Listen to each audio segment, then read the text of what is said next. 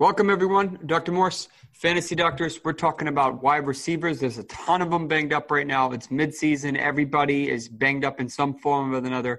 This is the second round of wide receivers for week eight. Um, I'm here with my partner in crime, Dr. Selene Parekh, and we're going to talk about Cooper Kupp, who has an MCL sprain. Um, it's I don't know if he's been ruled out, but I'm pretty sure he's been ruled out uh, week eight. They are uh, have a, a, great game. I'm hoping I can catch some of it versus uh, the Packers, which should be a, a fun game. Um, uh, do you think he's going to be out? Uh, he's only I think he's only missed a week at the most right now, maybe maybe ten days. Yeah, I, I think you know these MCL strains in a running back in a wide receiver is problematic, just like it is running back. And so I do anticipate him to be out this week, although it's not been officially ruled out.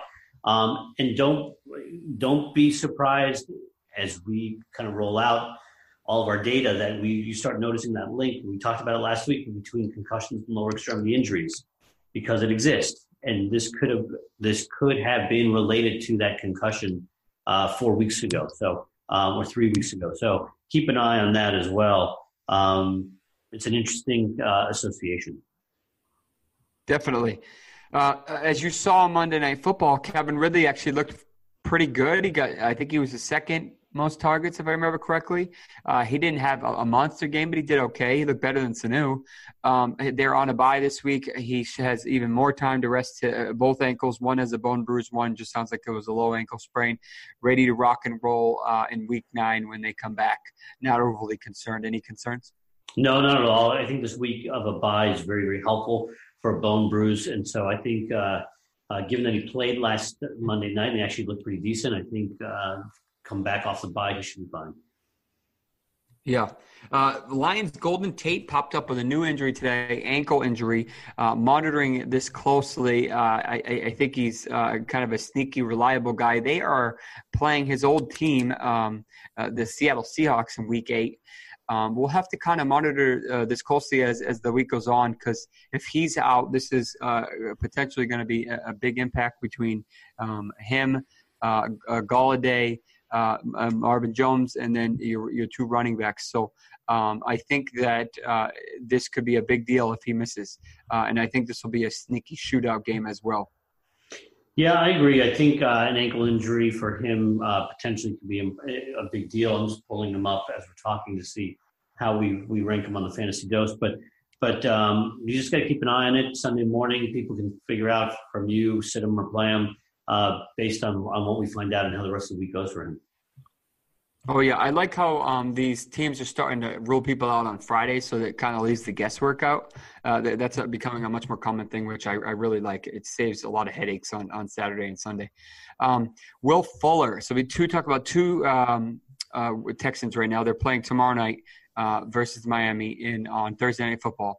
So uh, you'll be able to hear this before uh, you consider playing them. So Keke Coutee, who's kind of creeped up since week four, he's looked very good. He's out with a hamstring injury. Why is this a big deal? A, it's a hamstring, and uh, as you've heard us say, this is a big deal. It affects a lot of these athletes, and it, it really destroys uh, a lot of their season because of how significant they are. The other part of it is that Will Fuller is a beast uh, when he is uh, in the lineup. But since Coutee, he's really split carries, so the splits are pretty significant on and off the field. With Coutee being out, my suspicion is this is this could be a, fuller week again. So um, I think he's got a great matchup as long as um, and the the poor Dolphins defense is just decimated with injuries. So he could go off again tomorrow as long as um, uh, Watson's lungs hold up. Well, and, and so I, I, just worry with Fuller. You know, the hamstring. He's going to get a bulk more looks, and with that, does he get more fatigue? does he put his hamstring at risk? But I do agree. I think this becomes more of, his week um, uh, more than anybody else. Yeah, no, I agree. I agree. Uh, but I, I, just, I think he's a good option. But the Thursday night, I have a tendency to avoid these games just because they're usually low scoring for the most part. Um, so that will do it for this round. We have two more rounds of, of wide receivers, but there's so many this week. We try to keep these podcasts short and sweet for you so you're not listening for 45 minutes for uh, listening for one player analysis.